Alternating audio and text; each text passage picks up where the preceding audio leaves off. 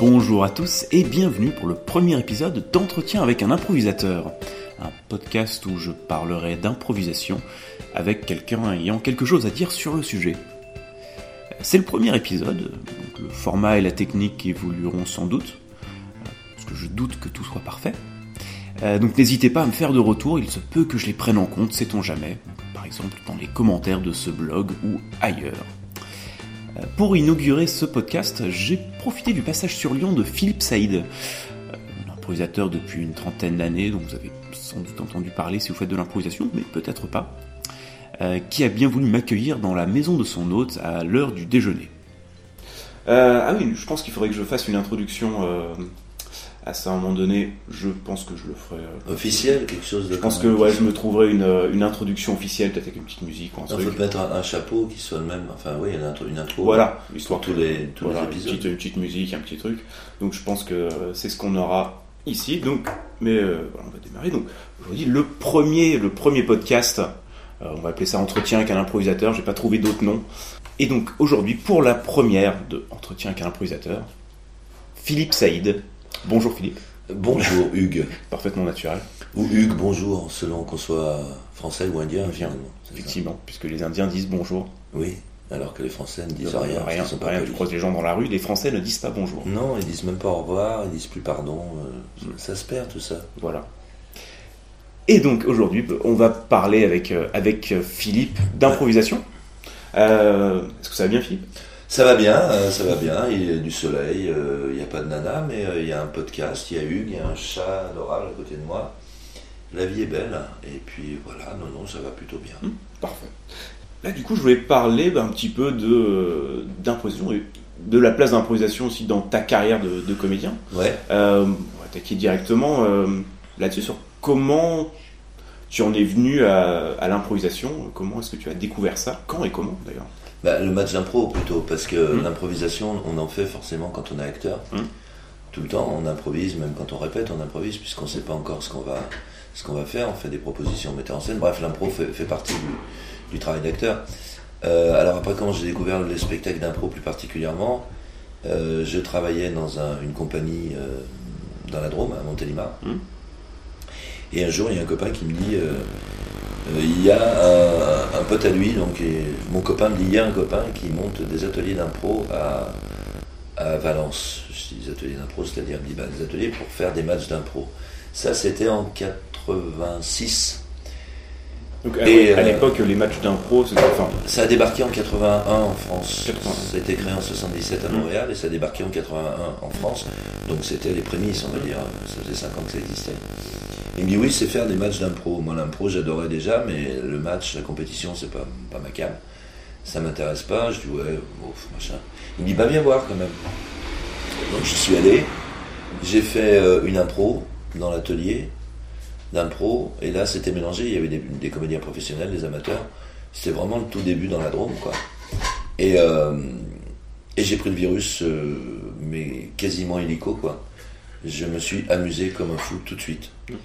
Donc je dis ouais, j'aime. Donc j'ai suivi ces ateliers quelques temps, et puis oh, on va dire six mois après, le copain qui animait ces ateliers, qui s'appelle Alain Sardaillon, qui est un des hommes qui a amené l'impro euh, en Rhône-Alpes en tout cas, donc en France. il fait encore de l'impro aujourd'hui? Il est encore Euh, vivant? Non, il est toujours vivant, mais là il fait le tour du monde, il fait plein de trucs avec sa copine et euh, il anime un- une revue culturelle euh, sur internet, mais non, non, il fait plus vraiment d'impro, mais il est toujours branché là-dessus. Mm. Donc 5-6 mois après euh, le début de ses ateliers, il a monté la- une ligue d'impro, la première en Rhône-Alpes, qu'il a appelée la LIRA, Mm. Ligue d'improvisation Rhône-Alpes, puisqu'il n'y en avait pas d'autres. Voilà, et puis on a fait des spectacles, on a surtout des matchs au départ. On n'avait pas de patinoire parce que bah, il faut, faut- ça coûte cher, il faut le temps de machin. Euh, puis ça s'est développé, on a fait un peu des spectacles partout en Drôme-Ardèche. J'ai fait mon premier match euh, sérieux, officiel, euh, avec cette ligue à Montpellier. J'ai eu la première étoile sur mon premier match, j'étais content. Et je me souviens, je l'ai eu sur un, pigeon. J'ai fait un pigeon sur la, la place Saint-Marc à Venise, bref. Voilà, puis j'ai pris ce virus, et puis euh, donc j'ai- bossé avec eux jusqu'à 80, jusqu'en 87. Après, je suis revenu vivre à Lyon. Et euh, je voulais monter une ligue à Lyon. Et puis, comme j'avais beaucoup de boulot en théâtre, puis j'ai pas vraiment eu le temps tout de suite, j'ai rencontré, j'ai recroisé un autre copain qui lui avait fait partie de la Ligue d'impro de Tours, un comédien qui s'appelle Alain Blasquez, et ensemble avec d'autres comédiens lyonnais, en 91, on a décidé de monter la Lili, donc Ligue d'impro lyonnaise. Voilà. euh, et puis après, ben, ça fait là 24 ans que la compagnie existe Ouais. et que ça fonctionne euh, plutôt bien. Euh, on a essuyé les plâtres au départ, il n'y avait pas d'autres spectacles d'impro à Lyon, à part TH Métro qui faisait des smatchs d'impro. Des. Smatch d'impro. C'était Ben, parce que le mot match d'impro est déposé, Bah oui, le oui. concept est déposé, donc on paye des droits d'auteur. Ouais. Eux, ils avaient détourné le truc en appelant ça Smatch d'impro. Euh, Mais la même, concrètement, c'était la même chose. euh, c'est pas TH avec- Métro, pardon, je dis une grosse bêtise, c'est euh, c'est l'IREP. Après, euh, il y a des gens de l'IREP qui ont créé TH, bah, bref, qui ont rejoint TH Métro. L'IREP, c'était, c'est un théâtre qui existe toujours à Villeurbanne. Mm. Et ils faisaient notamment aussi les 24 heures de l'impro, ils organisaient plein de trucs à cette époque-là. Donc il y avait déjà de l'impro euh, à Lyon, Villeurbanne, on va dire. Mais des vrais matchs euh, officiels selon Gravel-le-Duc, il n'y en avait pas. Mm. Donc on a créé la Ligue en 91, et puis après ça a essaimé. euh, on a fait des petits, il y a des gens qui ont monté la Liliade, des- Mm. d'autres gens qui ont monté les Guilly, etc. Alors du coup, sur enfin toute cette période, en gros des années 90, euh, euh, donc en termes de spectacle, vous faisiez que, que des matchs? Que vous avez vocation à faire des matchs euh, dans la Lille ou est-ce que vous faisiez autre chose ou Alors, dans des cafés-théâtres par exemple Ouais, choses ouais, ouais, petites, ouais. euh, très rapidement, on- en plus des matchs, on en faisait à l'époque euh, les premiers temps 3 et puis très rapidement 8 par euh, an au Rail Théâtre. Mm. Le Rail Théâtre qui était un partenaire fondamental dans, dans- dans- dans- dans l'histoire, parce qu'on a fait les matchs pendant 9 ans chez lui. Mm. Bertrand Prades, le directeur du Rail Théâtre, était même trésorier, je crois, à un moment de la, de la compagnie, enfin il était très impliqué. Parallèlement, euh, on s'est dit, mais ouais, c'est bien de jouer une fois par mois, mais ça suffit pas. Donc on faisait des, des- des- des spectacles d'impro. Euh, à la- le- là où on a commencé, je crois que c'est à la, à la migraine, les tout premiers. Ça doit être à la migraine. Et après, on a écumé plein de lieux à Lyon euh, sur le principe de un match par mois et un cabaret d'impro par semaine. mhm. À la migraine, je me rappelle, c'était tous les lundis soirs, il y avait un rendez-vous, et, et le, le rendez-vous est perpétué maintenant par, euh, par la Liliane. Il toujours. ne l'est plus. Ah, il ne l'est Ah, plus. ça fait la, bah, le- ouais, la migraine, ça fait depuis un an ou deux. Ouais. Je sais plus qu'il n'y a plus de. Ah, il n'y a plus Il n'y a d'impro. plus d'impro. Il y avait, euh, parce que la Ligade qui jouait là-bas, après il y a eu le- la compagnie du A également qui jouait Ouais, en fait, ils sortent tous du même euh, Ouais, creuset. hein, Mais D'accord, je savais pas. et euh, ouais, euh, a priori, euh, je sais pas ce qu'il y en est cette année, mais je crois qu'il n'y a plus d'impro du tout euh, à la migraine maintenant. Les temps changent. en Mais bon, qu'il y a tellement d'autres endroits où il y en a. Ouais, ouais, c'est ça. Mm. Euh, donc ouais, pendant longtemps c'était à la migraine. Après on était dans un lieu qui s'appelait la boulangerie, qui était un C'est la, boulangerie du. Prado? Non, la boulangerie qui était rue Pierre Blanc à la Croix-Rousse. On a joué où On a joué euh, ben, 10 ans à la Marquise. Mm. Oui. Avant la Marquise, on, avait déjà fait une ou deux saisons au Complexe du Rire. Puis la Marquise. Et puis la Lily est à nouveau au Complexe du Rire depuis 7-8 ans, je crois, je sais plus. Mm. Mais voilà, euh, parce que comme je faisais partie des fondateurs, moi, de la Ligue d'impro de la Lily, euh, on était directeur artistique, Richard Perret et moi, pendant 5 ans. Et on s'était dit, euh, bah, pour apprendre l'impro, faut en bouffer, quoi. Faut en bouffer, faut en bouffer. Donc c'est nous qui avions proposé, voire imposé, entre guillemets, le- un concept par semaine pour que les comédiens bouffent de l'impro. Mm. Et, euh, et puis pendant ces concepts-là, qui étaient du cabaret d'impro, sketch, quoi, comme tout le monde fait, on a créé aussi d'autres concepts. Euh, comme Écrivez on tourne, qui était un concept écrit par Richard et moi, où on improvisait en direct euh, l'équivalent du tournage et de la diffusion d'un film, Mhm. avec des musiciens qui improvisaient la bande son en direct, avec euh, un peintre qui peignait les séquences au fur et à mesure qu'on jouait, deux éclairagistes qui improvisaient les, les éclairages.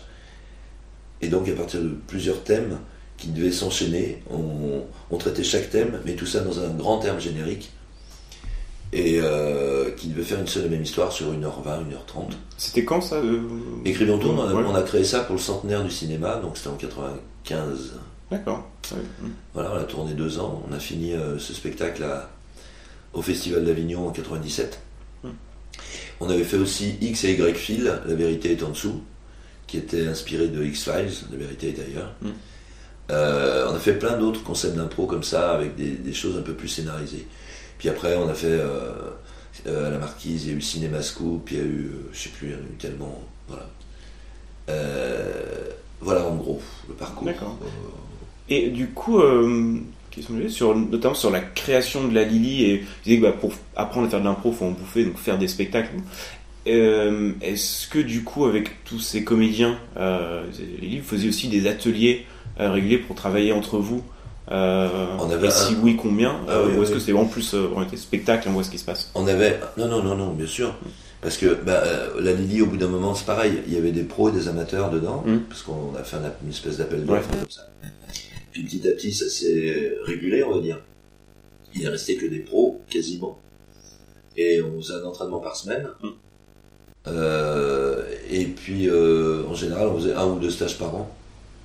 Où on partait dans une maison à la campagne, dans la Drôme en général. Euh, une maison que, tient un copain qui est super pour bosser parce qu'elle est grande et puis il y a, l'espace et le lieu est bien. Et voilà, et puis on anime. Ah, là, on a très très rapidement créé des ateliers pour les amateurs. Mm ateliers hebdomadaires. Au début, il n'y en avait qu'un par semaine. Maintenant, la Lily, il y en a deux depuis euh, plusieurs années. Mais au début, il n'y en avait qu'un par semaine.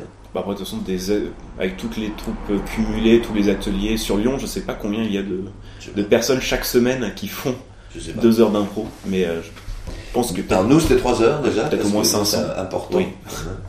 Dans deux heures, c'est trop court. On a à peine le temps de se mettre dedans, il faut arrêter. Il y a des ateliers d'une heure et demie. Parfois, après, c'est purement inutile mm. parce que.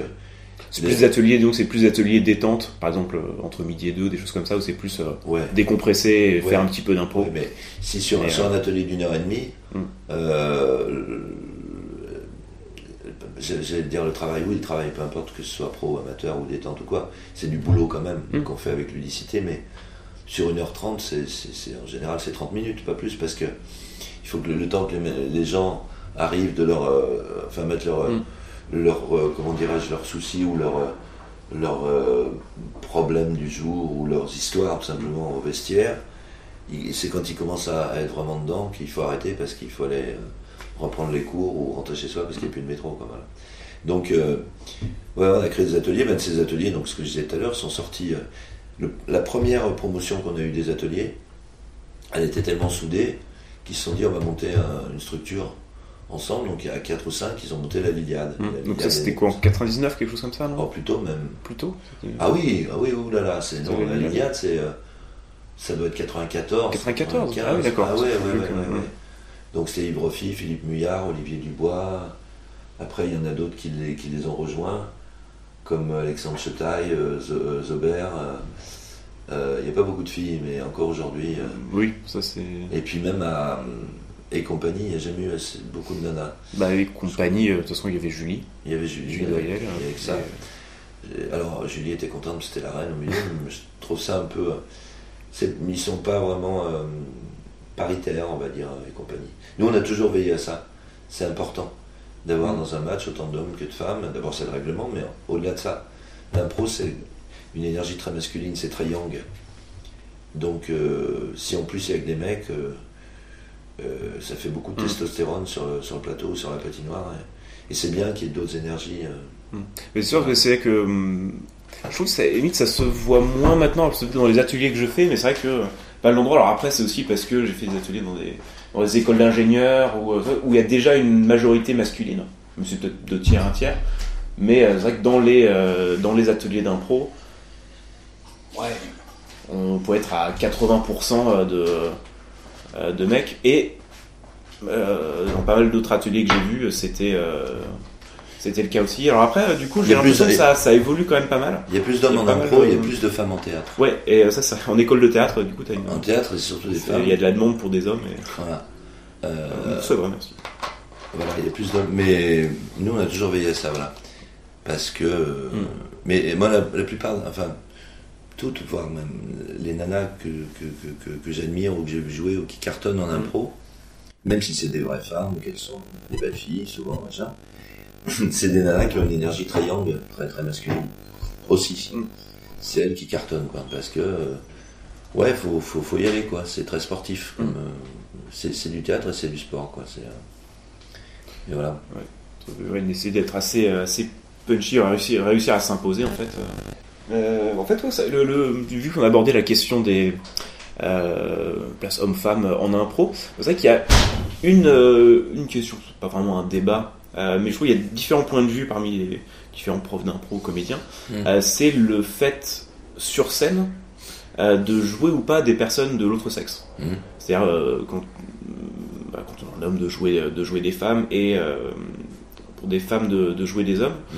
Euh, je sais qu'il y a, il y a certaines personnes qui sont très, très portées là-dessus sur changer de sexe. On fait de l'impro, on fait ce qu'on veut, on peut jouer n'importe quel personnage, on peut changer de sexe et, euh, et il l'encourage. Et il y en a d'autres qui, euh, qui insistent euh, plus sur le fait de, de jouer son propre sexe, sauf cas euh, absolu, enfin cas de Ouais. force majeure, on va dire, euh, de jouer des personnages plus proches que de soi. Je sais pas quel est toi ton, ton point de vue sur la question. Ah, moi, je, euh, j'allais dire, j'ai aucun point de vue. Non, j'en ai un, mais je veux dire que moi, j'ai aucun problème qu'un homme joue une femme ou une femme joue un homme. Mm. J'ai aucun souci là-dessus. Euh, alors après, souvent, les mecs qui disent, ouais, mais on peut jouer des nanas, c'est pour justifier le fait qu'ils n'ont pas de nanas dans leur équipe. Mm. Euh, moi, je, je- je suis venu au- à l'impro, j'avais 10 ans de théâtre dans les pattes déjà, donc je suis, je suis pas venu comme un improvisateur, je suis venu comme un comédien qui improvise. Et dans le théâtre, bah, ça peut t'arriver de jouer des femmes, de jouer des animaux, de jouer des machins. C'est assez rare quand même dans le théâtre. Bah non, tu peux. Bah, bien sûr que non. Dans des pièces de théâtre, euh, Bien sûr. Bien sûr.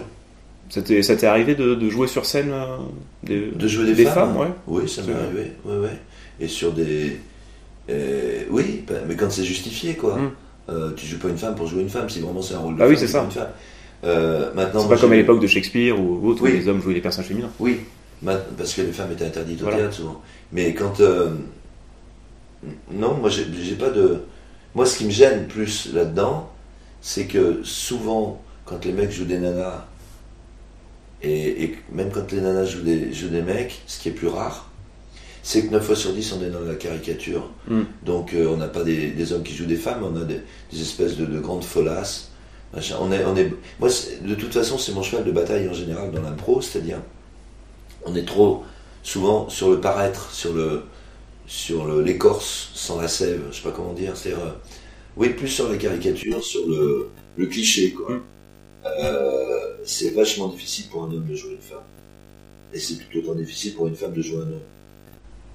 Dans- L'intérêt c'est d'être sincère là-dedans et de trouver en soi quand on est un homme la part de féminité qu'on a et quand on est une nana la part de masculinité et pas c'est pas une histoire de geste ou corporel ou de changer sa voix parce que très vite c'est ridicule moi je trouve Mm. souvent voilà Ouais, c'est un peu vrai que j'ai le, bah, le, le même point de vue euh, Ouais. là-dessus. Que après j'ai rien contre le fait que les mecs jouent des femmes ou les femmes Mm. jouent des mecs Euh, si si si euh, si le le canevas si le, le thème s'y prête Mm. si si ça amène une surprise quelque chose de je sais pas un mec qui est en plein milieu de l'impro qui, qui, qui va qui va avouer qu'en fait il est une femme, tu vois, qu'il y a une transformation à vue, j'en sais rien, le contraire. ou- pas forcément Mrs. Dubfire, mais euh, euh, ça peut être intéressant, même dans la comédie, mais il faut que ce soit sincère. Mm.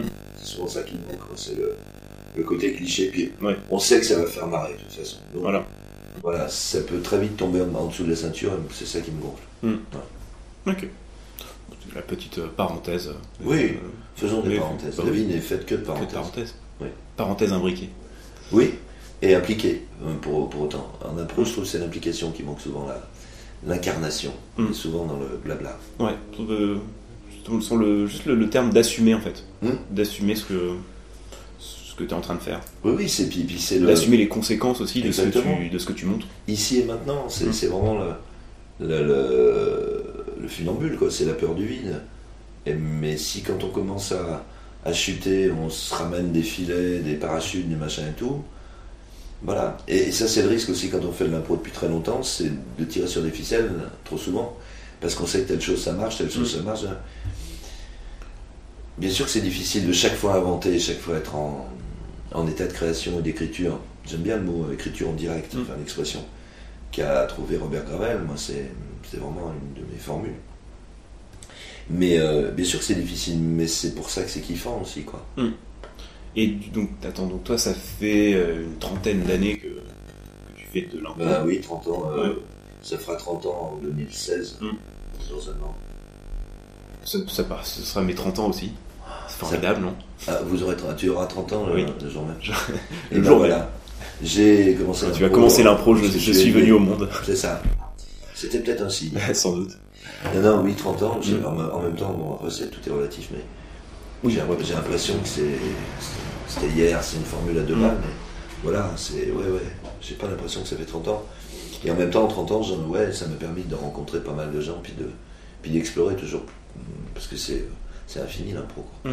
Et d'ailleurs, une, enfin, une question là-dessus. Est-ce que euh, bah, pendant ces, euh, ces 30 ans, et euh, même plus, plus récemment, est-ce que tu arrives encore de de- d'aller suivre des, des formations ou des, des ateliers de d'autres personnes qui ont des, des points de vue euh, Ouais. enfin, de, de- des- ça peut être des grands noms de l'impro ou autres ou euh, différentes formes d'impro euh, enfin qu'est-ce que pas tout sur ces sur ces 30 ans mais euh, je me demande est-ce que ça t'arrive encore aujourd'hui?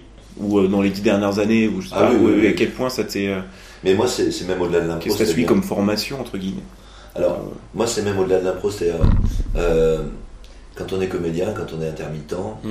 on a ce qu'on appelle un organisme qui s'appelle l'AFDAS, Mm. Où on peut euh, faire des stages euh, régulièrement, enfin un par an, si on a eu les heures, euh, bref. Mm. Et moi, je- j'en fais pas tous les ans, loin de là, mais je me souviens avoir fait un stage il y a 7-8 ans sur le format court, euh, euh, comment, euh, humoristique. Et il y avait trois formateurs, et pour l'anecdote, j'étais plus âgé que les trois formateurs. Pas réunis, hein, mais voilà.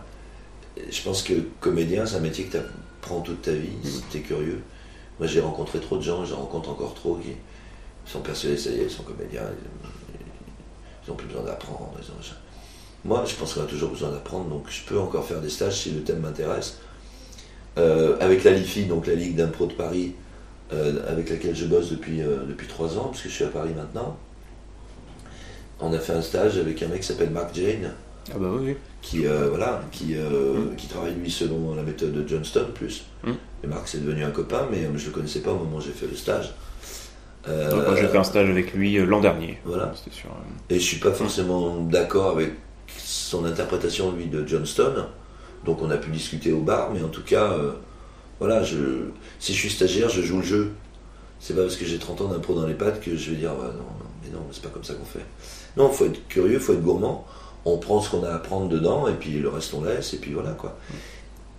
Je pense que euh, je, je, je, fais une petite digression là, je suis spécialiste, je suis roi de la digression. Mais je crois que l'enseignement en règle générale, même l'éducation nationale, enfin partout, l'enseignement en France, ce qui ne fonctionne pas souvent, c'est que les profs, les maîtres, les enseignants, euh, ne sont que dans le rôle de prof. Et donc c'est vertical et à sens unique. Je crois que pour vraiment rester dans le coup, il faut à la fois, bah, à certains moments, des profs, et on transmet, parce que j'adore transmettre, et puis d'autres moments, on reçoit. Parce que si on, on ne fait que transmettre, au bout d'un moment, ça s'assèche, et puis on peut devenir un vieux con et, et, et, apprendre aux, aux jeunes d'aujourd'hui ce que c'est le, le magnétophone à cassette, alors qu'on en est euh, plus qu'au MP3, euh, on en est à l'iPod et tous ces machins. Voilà, faut rester dedans, quoi. Et puis être gourmand et curieux. Voilà. Je trouve que les profs devraient euh, devenir élèves de temps en temps, d'ailleurs. Mm. On avait animé avec un copain un stage pour des enseignants, justement, pour le CDDP, euh, de prise de parole et communication. Et donc on a eu 15 profs en deux jours, comme élèves, d'un seul coup qui étaient. parce qu'ils se retrouvaient élèves.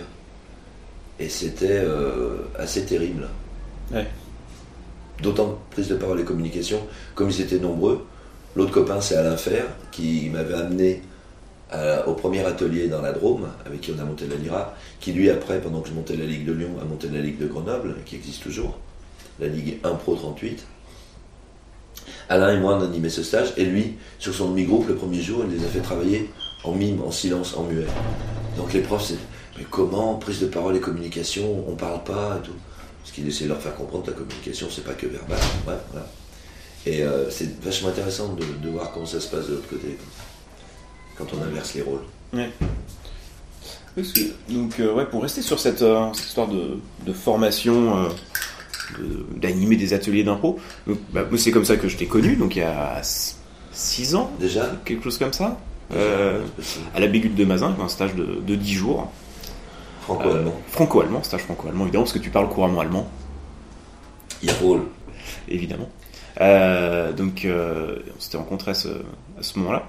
Non, je précise Et- quand même pour les auditeurs qui risquent d'écouter ce podcast, Ce n'est pas vrai. je ne parle pas un mot d'allemand, mais grâce à l'impro, pendant dix jours, j'arrivais à le comprendre. Voilà. Et après, c'est mais parce que voilà. Voilà, C'était un stage franco-allemand avec un intervenant euh, allemand, c'était Detlef Schmidt, euh, Ouais, d'abord on l'a créé formidable. avec Bernd Witt avec Bern. ouais. Mm. pendant 4 ans et puis 5 ans.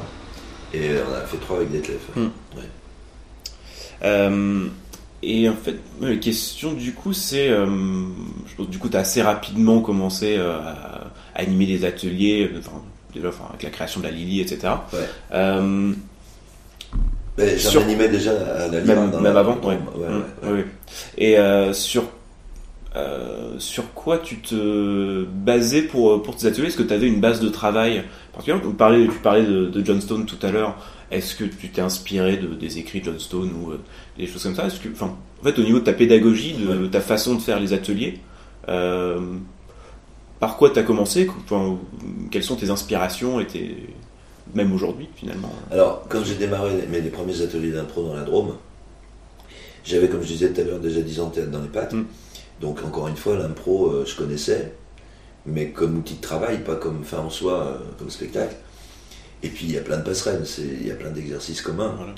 Donc, euh, évidemment, je me suis servi de la Bible euh, Gravel-Lavergne, le, le- le petit bouquin sur impro, machin.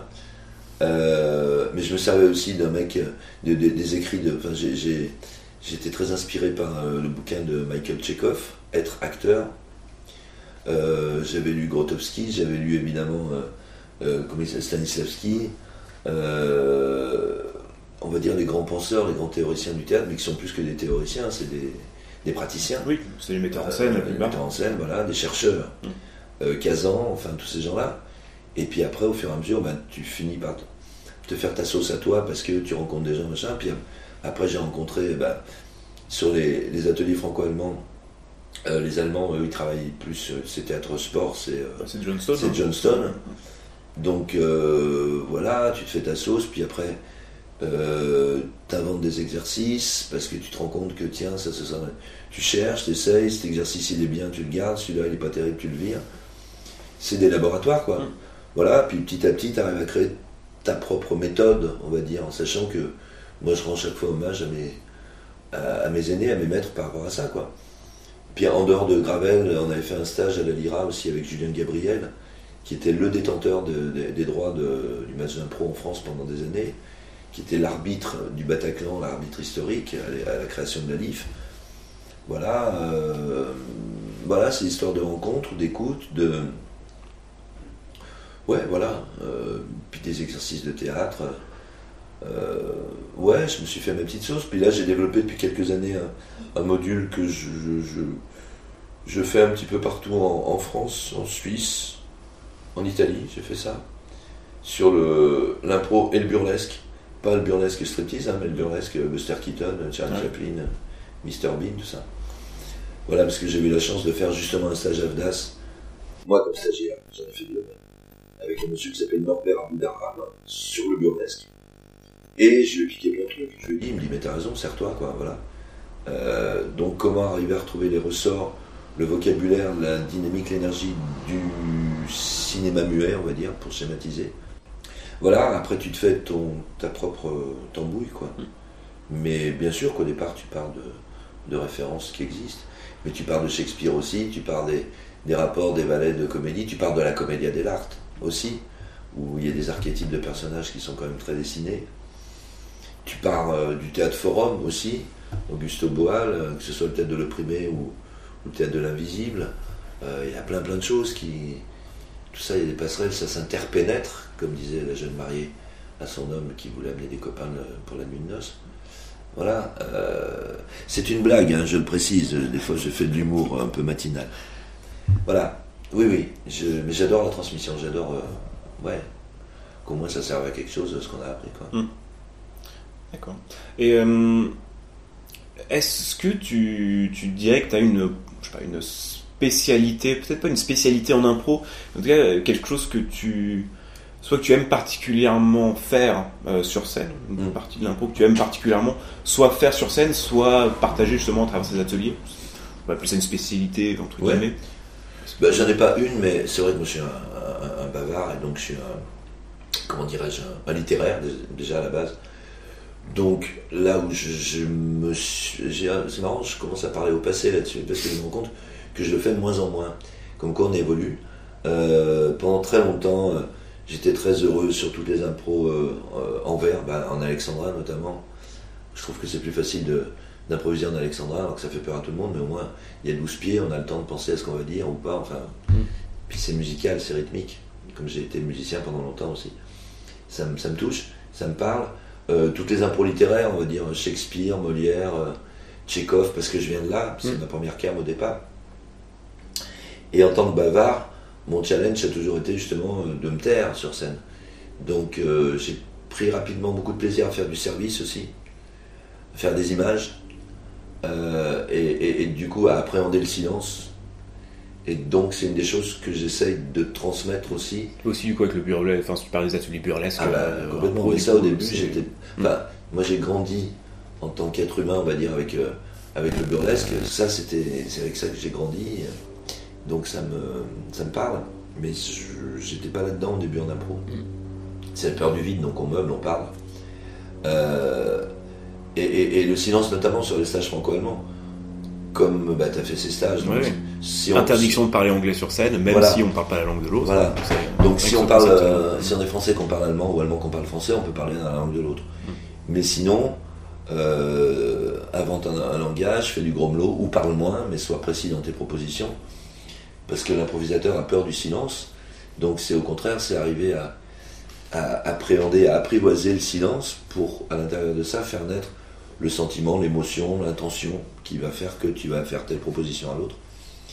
Voilà. Euh, donc le silence, ouais, c'est une des parts importantes des choses que moi-même je me suis, non pas forcé, mais sur lequel j'étais vigilant euh, vis-à-vis de mes propres impros, quoi, de pas parler pour parler, de, de dire l'essentiel, si tant est que ça existe, mais voilà. euh, sinon mes chevaux de bataille, ouais, c'est ça. C'est, euh, je suis pas, euh, je suis pas venu à l'impro avec un état d'esprit café-théâtre.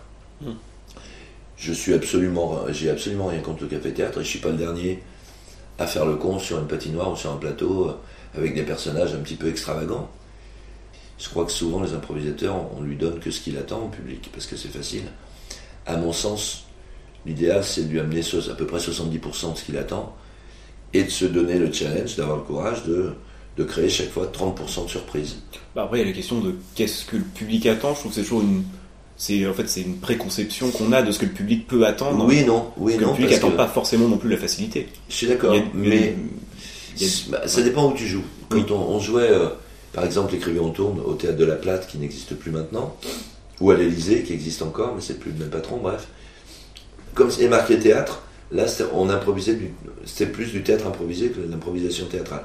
On improvisait une seule et même histoire. Donc les gens venaient voir du théâtre improvisé. Mais quand on, on improvise par exemple euh, des sketchs au complexe du rire, comme son nom l'indique, les gens viennent pour se fendre la poire. Et nous, notre challenge avec la Lily, c'était, même à l'intérieur de ce cadre-là, de ce concept-là, de ce complexe du rire-là, c'est arrivé à, à leur donner d'autres histoires que simplement du euh, T'as vu, j'ai une plume dans le fion, ouais, ouais, je suis rigolo, et puis j'ai le, le, le, le bon mot tout le temps, le joke, la punchline qui arrive. Et le match, c'est un truc sur lequel on. Le, le, le, ma- le public du match vient pour se marrer maintenant, Mm. beaucoup. De plus en plus. Alors après, on pourrait parler des heures aussi, mais moi je pense que le stand-up a fait du mal à l'impro, même s'il y a de très bons stand-uppers, c'est pas le problème. Euh, mais on est plus dans, le, dans la vanne systématique. Le catch aussi, qui est, qui est arrivé après le match d'impro, qui vient de Strasbourg, de la Lolita, je crois, si je dis pas de bêtises. Euh, le catch est beaucoup plus sur le punch, et euh, c'est deux contre deux, il faut vraiment puncher, il faut qu'il y ait toutes les phrases, un, jeu de mots ou un, mot d'auteur, j'en sais rien. Bah, après, finalement, c'est, c'est aussi. Même, même en catch, tu peux choisir de faire des impros de 10 minutes euh, Oui. à deux. Après, Enfin, c'est 10 plus, minutes, c'est- 10 minutes, c'est rare c'est plus une. euh, en catch. Après, c'est vrai que ce format, nous, c'est avec, avec la compagnie Arnold Schmerz, on a fait pas mal de catch pendant un temps. Euh, on aime bien le format, et en fait, c'est vrai qu'on on servait de ça juste comme un Oui. format complètement libre, et du coup, on faisait à la fois des impros de 15 minutes Bah, très bien, mais moi, et des choses plus punchy. Dans, dans l'absolu, évidemment que c'est possible, sauf que le mot catch flic aussi très chaud, quoi. Mm. Euh, S-H-O-W. Avec Cécile Giroud. D'abord, la première fois, c'était avec Elsa Perrocchetti, puis deux fois avec Cécile Giroud. On a fait le mondial de catch professionnel à Genève. La première année, c'était avec Elsa. Il y avait donc euh, Québec, Suisse, Belgique, France. Il y avait que le Québec et, nous qui avions joué la parité, un homme, une femme. Les Suisses et les Belges étaient deux mecs. Blam Ce que je disais tout à l'heure sur le, le côté testostérone. Euh, et les, les seules vraies belles impros qu'on avait réussi à faire sur ce premier mondial, c'était avec les Québécois, parce qu'ils étaient dans le même souci que nous d'écriture, euh, de raconter des histoires. Mm. Quand c'était avec les Suisses ou les Belges, c'était juste euh, par moments insupportable. Parce que tu joues sur la personne, lui il joue face publique, et puis, euh, et puis il balance du punch, du punch, du punch. Moi ça m'avait beaucoup fatigué, Mm. c'est ce premier truc. Sur- ça c'est en 2005, je suis retourné avec Cécile Giroud en 2007. Comme Cécile, elle vient plus, elle, du café-théâtre, justement, elle a cette énergie-là, et on avait trouvé un bon équilibre.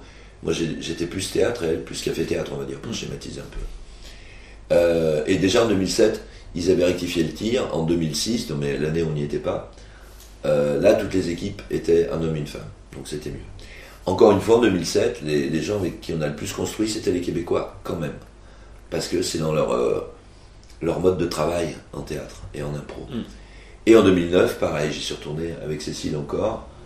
Et c'est pareil, peut-être là on a réussi à s'amuser un peu plus avec les Belges, mais, mais c'était compliqué. Il y a une joueuse magnifique qui s'appelle Christelle Delbrook, Oui. qui est une très très bonne joueuse, mais, et qui a un clown très très fort, mais tellement fort que du coup tous ces personnages ont le même clown, Oui. et qu'elle ne joue absolument pas avec toi. De la salle, elle est extraordinaire. Mm. Tous les gens qui. Moi, quand je suis dans la salle, elle me fait mourir de rire. Ah oui, Quand je elle a suis une présence sur scène qui est extraordinaire. voilà, mais quand je suis sur le plateau avec elle, j'ai envie de l'étrangler, quoi. Parce que elle joue toute seule. C'est insupportable. Par contre, ça paye au niveau du public. Voilà, c'est ça que je dis, le, un petit peu la, le risque, la dérive. C'est chercher absolument le rire à tout prix, Mm. au détriment de l'histoire qu'on est en, train d'inventer, qu'on est en train d'écrire en direct, quoi. Et moi, j'ai fait deux mondiaux, donc avec, euh, avec Christelle Del- Delbrook euh, dans l'équipe de- de- de Belgique dans la vie, on se faisait des soirées extraordinaires. C'est une personne délicieuse. Vraiment, c'est une super nana. Mm.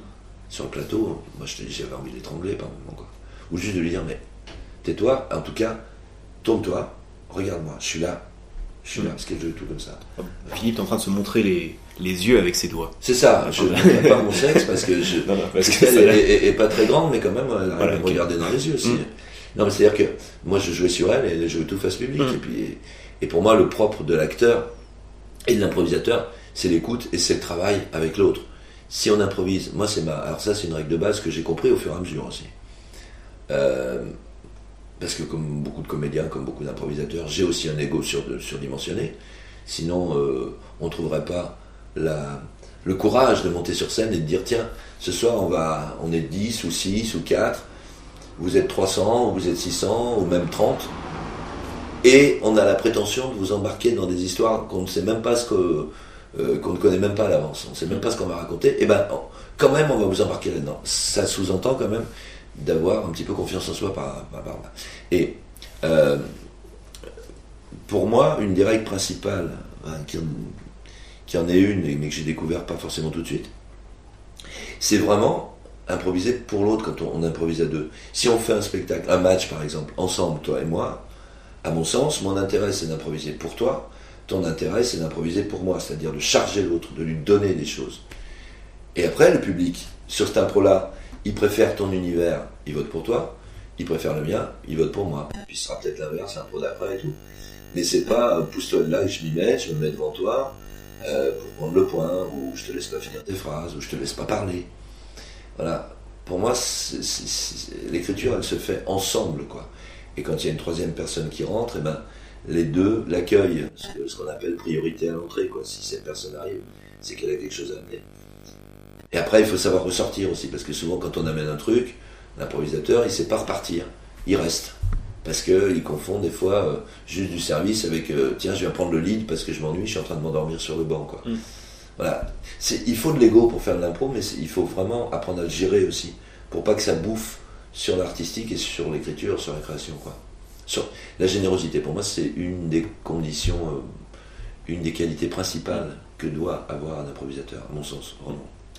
Et euh, est-ce que, pour revenir un petit peu sur le public, est-ce que toi tu sens une évolution euh, globale sur les, enfin, les dernières années ou, du public Parce que l'impro est de plus en plus répandu. Ouais. Les gens qui vont voir de l'impro en ont sans doute déjà vu avant, Bah, même s'il y a toujours de- des nouvelles personnes qui vont voir des spectacles. Il y a de Ouais. plus en plus d'improvisateurs dans le public, parce qu'il y a de plus en plus d'improvisateurs. Oui.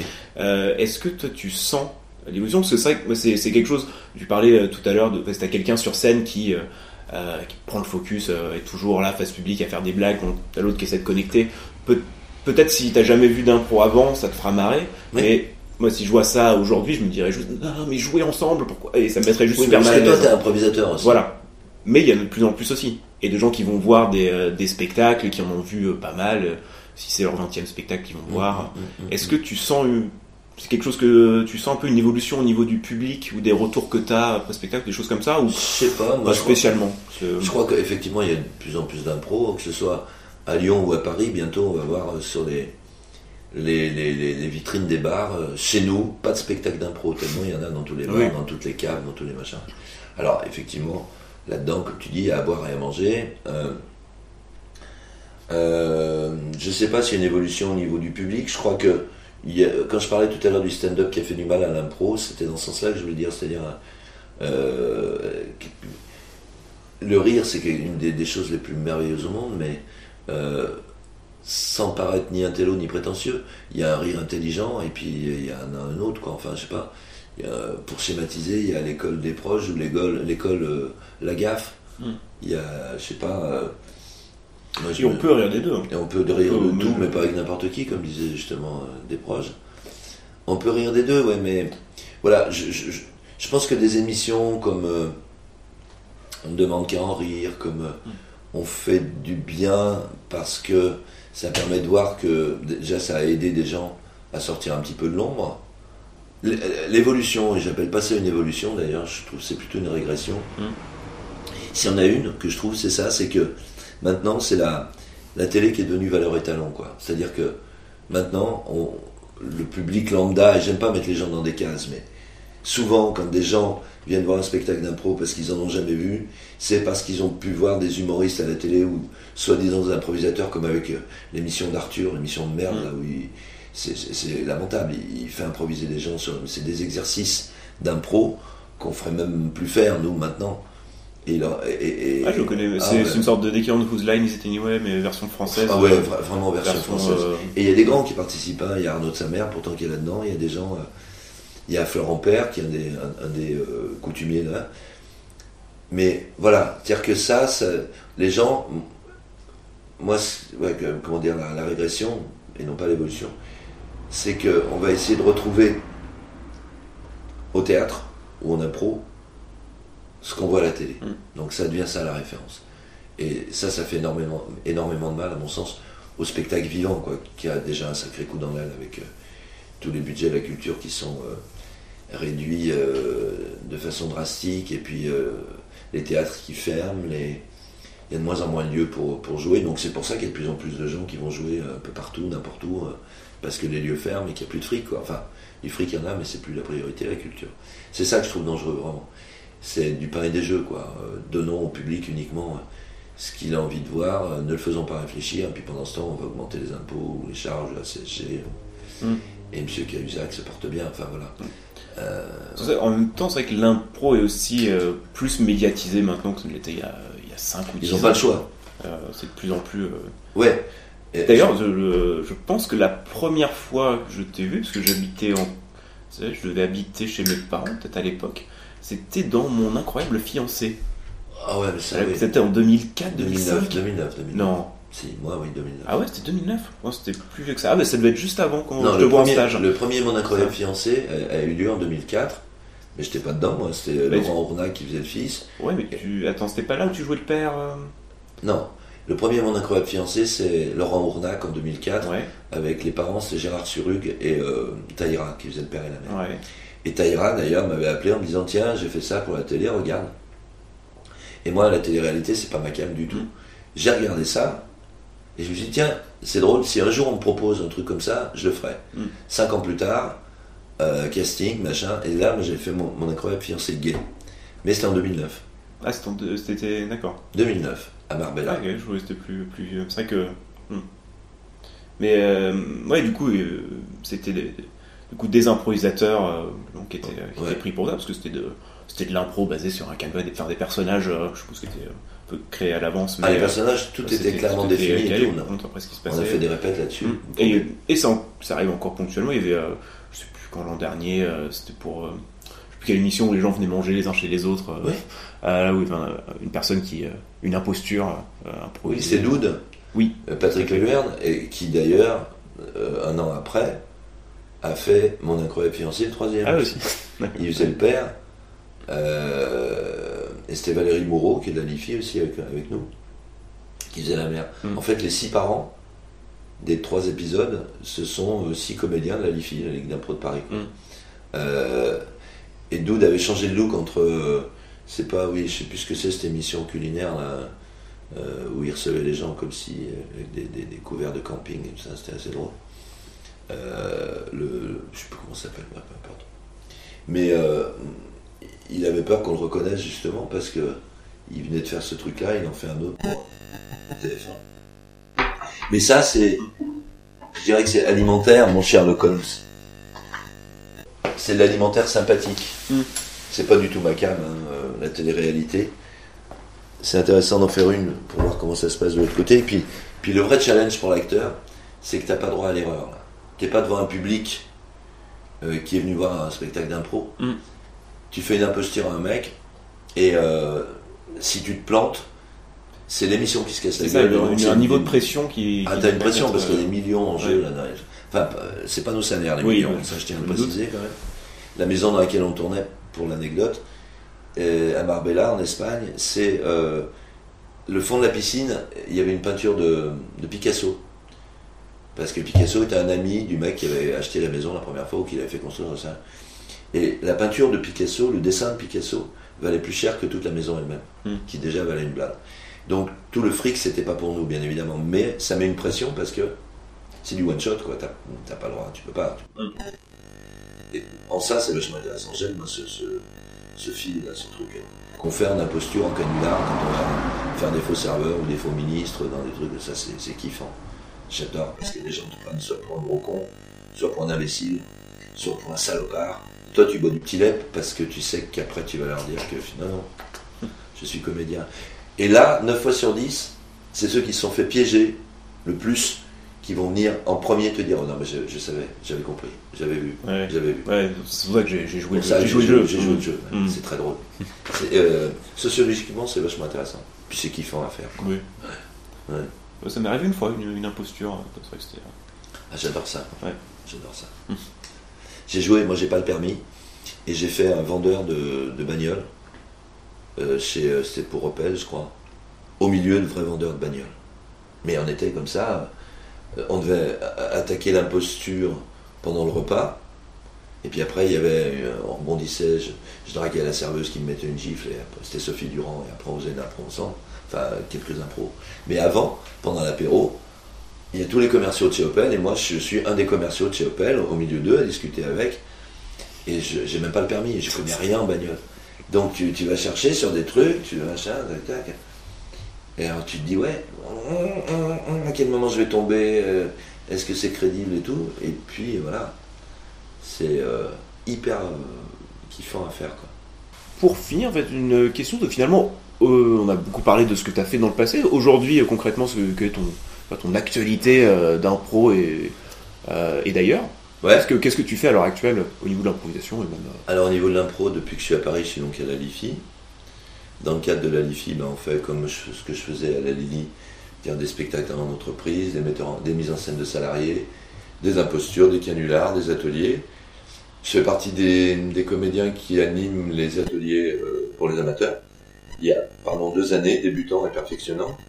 Moi, je préfère bosser avec les perfectionnants, c'est-à-dire les gens qui ont déjà au moins un an d'impro dans les pattes. Parce que je me suis rendu compte aussi au fur et à mesure des années que même quand j'étais avec des amateurs, si le groupe est bien machin, j'ai tendance à oublier que c'est des amateurs par moment je peux avoir des exigences un peu plus euh, professionnelles entre guillemets quoi. Et donc je préfère euh, travailler à partir de la matière euh, un peu dégrossie plutôt que la matière brute. Voilà. Euh, fais des matchs d'impro à Paris aussi, soit comme joueur, soit comme arbitre. Euh, je participe à un spectacle qu'on a créé l'an dernier, qu'on va aller jouer à Libourne le 19 septembre, qui s'appelle Tréma, qui est un, concept euh, inspiré des émissions littéraires comme Apostrophe, avec un présentateur et puis euh, un premier auteur qui arrive, qui présente son livre, et les extraits du livre ne sont joués, évidemment. Donc là, il y a un deuxième comédien qui vient pour euh, faire tous les autres personnages, pour faire avancer l'histoire. Ça dure à peu près une demi-heure, et après, le, l'auteur est raccompagné en coulisses, et c'est le deuxième auteur qui arrive, donc le premier, le, le- voilà, le deuxième comédien. C'est deux auteurs par soir euh, qui viennent raconter des, des bouquins improvisés. Ça, ça s'appelle Tréma. Qu'est-ce que je fais d'autre en impro en ce moment? Ben, J'arbitre encore de temps en temps des, des matchs d'impro à la quand ils me demandent. Je sais pas si je vais venir cette année, j'en sais rien. On verra, ce sera la surprise. J'arbitre des matchs un peu partout en France. J'anime des stages un peu partout en France. J'anime des ateliers avec d'autres équipes à Paris. Euh, voilà, des stages, des ateliers, des spectacles, des matchs.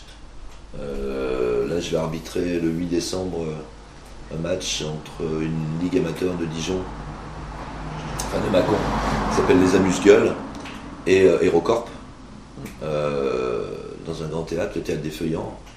J'ai arbitré Hérocorp l'été dernier là, à Fos-sur-Mer, sur un festival entre, donc, bah, donc, entre Hérocorp et la Lily. Voilà, euh, j'ai un- un- un- une actu d'impro assez euh, conséquente. Ouais. Et puis, bah, puis sinon, je fais du théâtre aussi, parce que je veux pas faire que de l'impro, hein, c'est quand même pas mon truc, de faire que de l'impro. Voilà, puis un peu de télé, euh, un peu de voix. Ça va, ça va. Euh, Lyon me manque parce que j'ai j'ai des amis, puis la qualité de la vie est quand même vachement plus. Et plus meilleure en tout cas, plus meilleure, c'est bien ça. La Ah oui. qualité de la vie est meilleure à Lyon qu'à Paris. Il faut convaincre ta copine de descendre à Lyon. Oui, non, mais j'ai pas envie de revenir à Lyon. Ah bon? Et elle, elle sera à deux doigts de, de- de le faire parce que ouais, ouais, elle aime beaucoup Lyon et puis elle en a marre de Paris aussi, bref. Mm. Mais non, je- on est là-haut pour le moment. Oui. Si on quitte Paris un jour, ce sera pour aller dans le sud, vraiment. Ouais. Soit en Ardèche, soit en tout cas dans un endroit avec de l'herbe, avec des champs et si possible la mer, quoi. Au pire, une rivière, c'est pas grave, mais voilà. Non, c'est le béton, me sort un peu par les yeux là en ce moment. Mm. Mais euh, voilà, non, non, non, je, je fais plein de trucs. Et j'aime ça, quoi. C'est parfait. Bah, Je pense que ce sera le, le mot de la fin. de faire plein de trucs et d'aimer ça, Voilà. c'est fondamental. je pense que c'est une bonne plein- philosophie de la vie. Faites plein de trucs et aimez ça. Voilà. Merci Philippe de m'avoir accordé cette, je ne sais pas, cette petite heure euh, d'entretien. On va maintenant faire une, une salade avec euh, des tomates, de la mozzarella, et ouais. puis. euh, Les anchois. Et, euh, T'as rien contre les anchois alors, je suis pas fan d'anchois, mais je Bon, pense je mettrai part, Voilà, tu mettra les anchois à part. L'huile d'olive, De l'huile d'olive en grande Sel. quantité, du sel, poivre, sel, poivre, voilà. Et- et une du bouteille pain, de vin. Du pain, Du une pain. bouteille de vin, a du melon aussi. et du melon. Ce sera excellent. Merci encore Philippe. Merci à toi. Et au revoir chers auditeurs qui êtes restés jusqu'au bout. Oui, euh, si vous êtes endormi, réveillez-vous. hein. Maintenant, c'est le moment. Voilà, Euh, vous avez raté votre arrêt de, de métro. Tant pis. Il est temps de revenir en arrière. Tant mieux, marchez, marchez, marchez. Ça aussi, faites-le et aimez ça. Marchez et aimez ça.